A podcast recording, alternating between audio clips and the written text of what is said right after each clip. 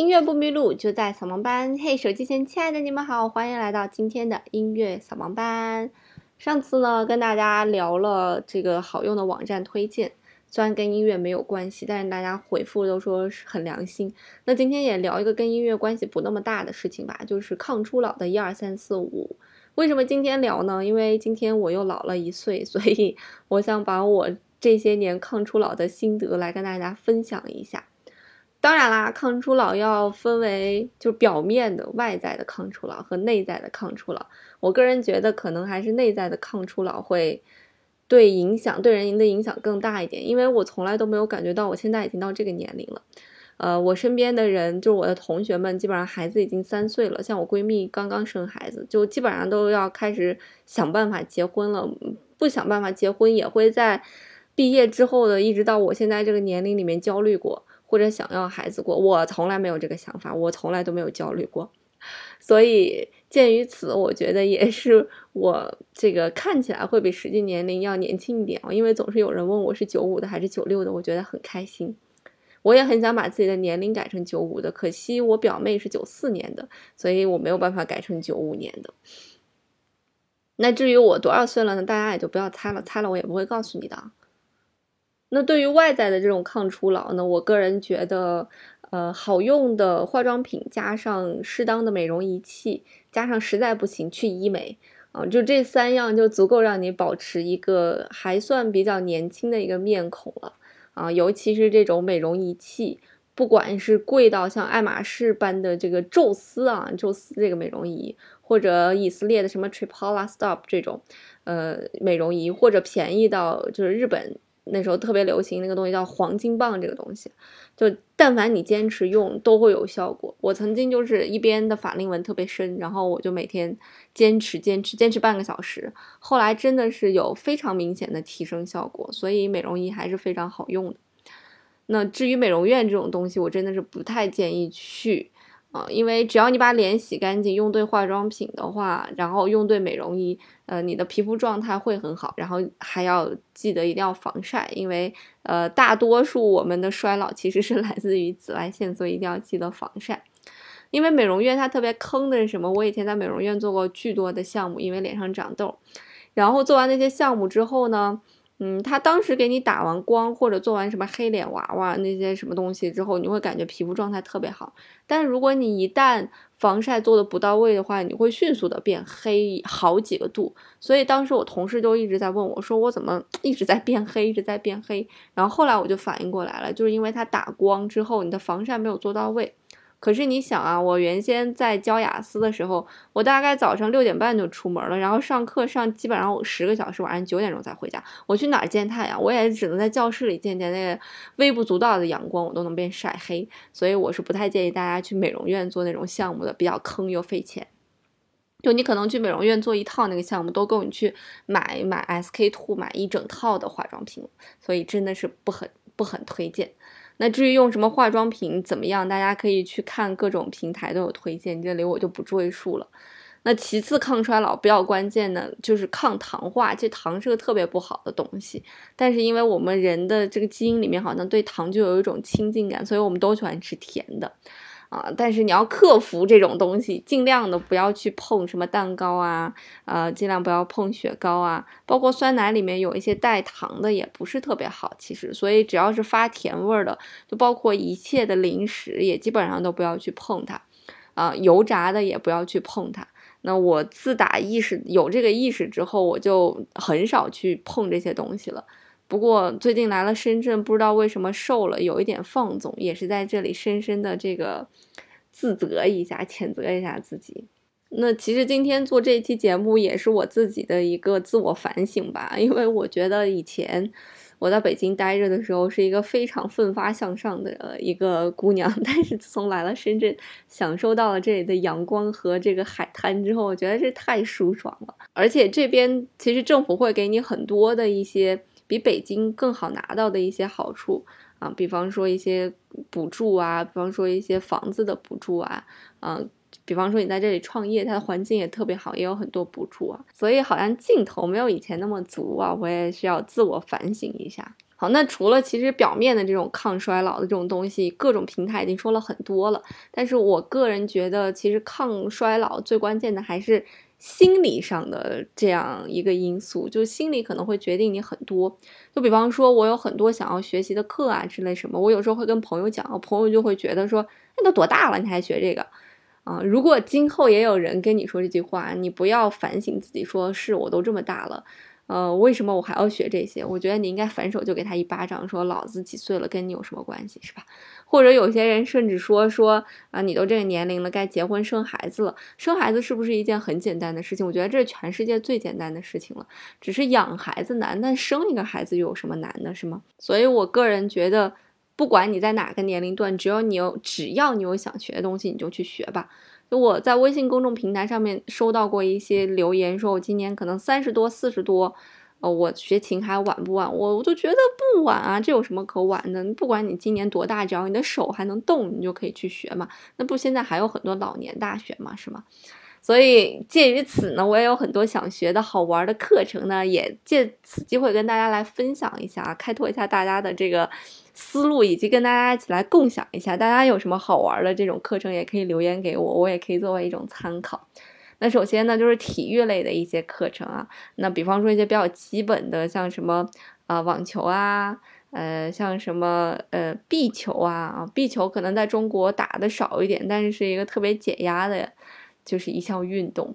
嗯，还有我很想学的一个东西就是马术，就是骑马，我觉得特别帅啊。尽管这个费用可能稍微有一点高，但现在在很多大的城市里面都基本上有这个课程了。那其次，我有朋友还给我建议呢，说是开飞机，就直升飞机，呃，也有也有这种课程。那我记得我当时去英国上学的时候，在我刚开始上学的前一周，有个叫做 Welcome Week 欢迎周。那么在欢迎周里面就有这种各种社团，然后他们就在一个体育馆里面就各自摆的台，然后让你去加入他们的社团。我当时记得比较好玩的几个社团，就是一个是开飞机，一个是跳伞，一个是击剑。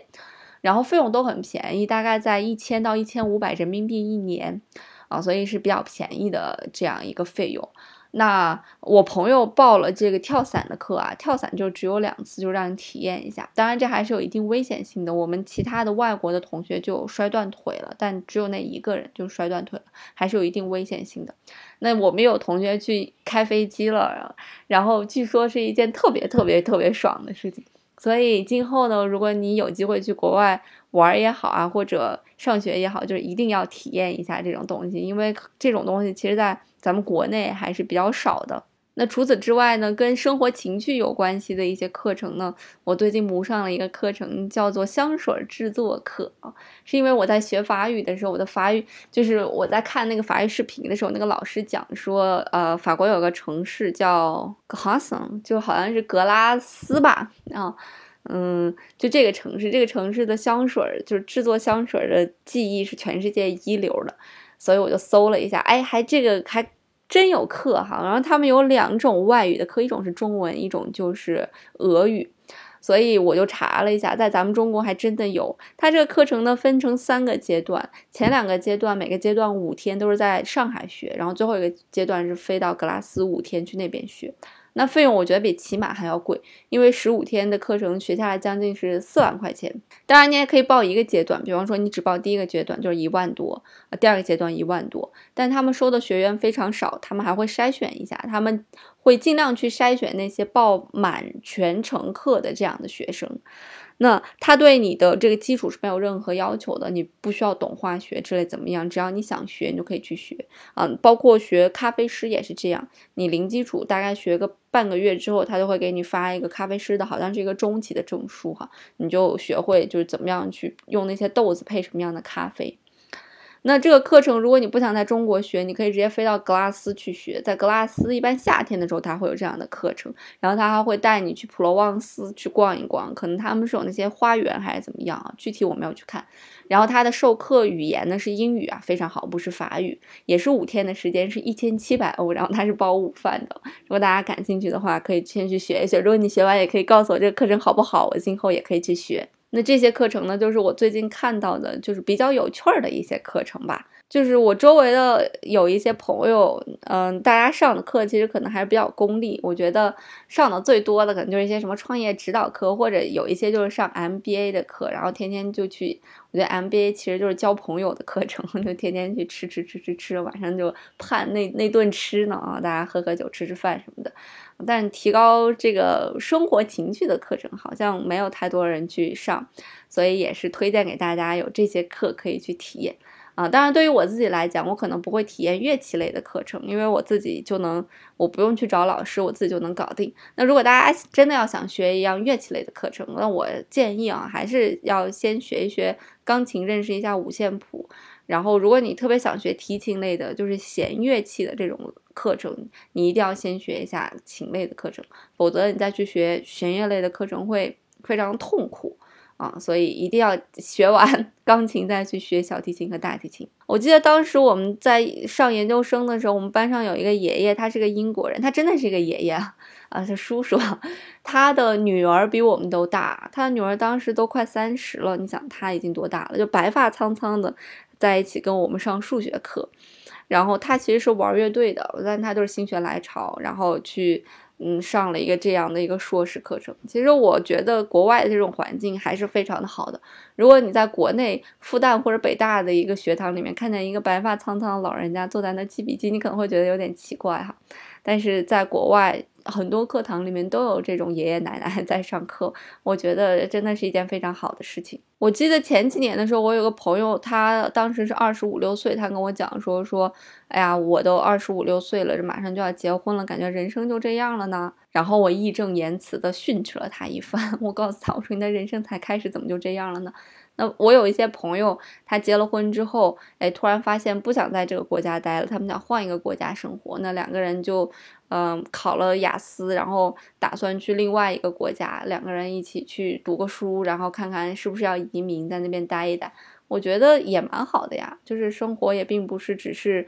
说毕了业之后就一直要这样工作工作工作，然后就是成家立业，每天带孩子看电视、玩手机、吵架，嗯，然后争论婆媳关系。我觉得这种生活其实挺无聊的，挺无趣的，所以他可能会有更多的选择。所以不管你几岁，只要你过的是你自己觉得开心的这样一个生活，自然而然心态就会年轻很多啦。反正至少对于我来讲是这样子的，我也没有生孩子的打算。如果我真的有生孩子的打算，我可能过几年冻个卵，然后以后再看吧。好啦，那节目的最最后呢，我想跟大家讲的就是，呃，我们好像上小学的时候有这样考初中的目标，然后上初中、高中的时候也有想考好大学的目标，那大学毕业又想说，哎，考一个研究生的这样目标。但好像慢慢的到了工作，好像目标感就慢慢的没有了。就感觉人生好像就这样了，就这样吧。虽然虽然我也感觉到了想做的事情，